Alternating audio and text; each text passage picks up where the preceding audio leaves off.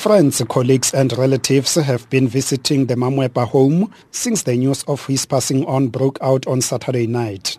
Gauteng Premier David Makhura was among the politicians who conveyed their condolences to the family of Ronnie Mamoepa. He says Mamoepa was exemplary to many in the ANC. Makhura says only President Jacob Zuma can decide if a person gets a provincial funeral or not.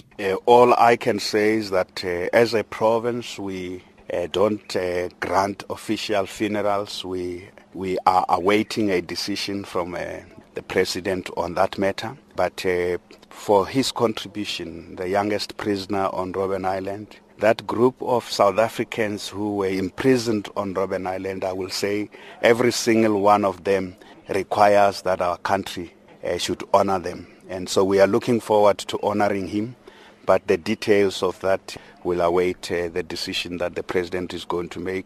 SACP Secretary General Blade Nzimande says Mamoepa's death is a loss to the country.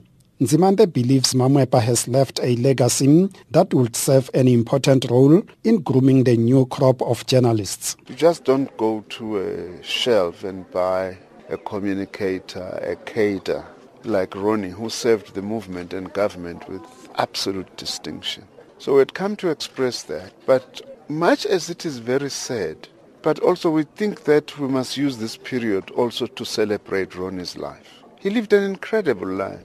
56 is relatively young, you know, went to prison very young and has actually done all these things. I remember very well, the last time I met him was when he accompanied the Deputy President to come and express their condolences on the loss of my mother. Members of the media who spent the better part of the day camping outside Mamoepa's home in Centurion had this to say about their working relationship with the deceased. The thing that we'll miss most about him is he had this really infectious laugh. He was always so happy and so excited to, even if it was the worst possible story and there was some controversy involved, he was always very keen to greet everyone and he always made everyone feel like he would do what he can, you know, to facilitate us in doing our job. And I think that's important. He was always available. Even if he didn't have the answers, he would always say, I'll come back to you. And he stuck to his word and came back to you.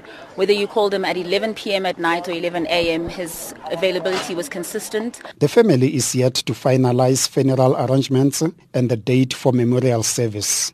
Fanuel Shuma, SABC, Centurion, south of Pretoria.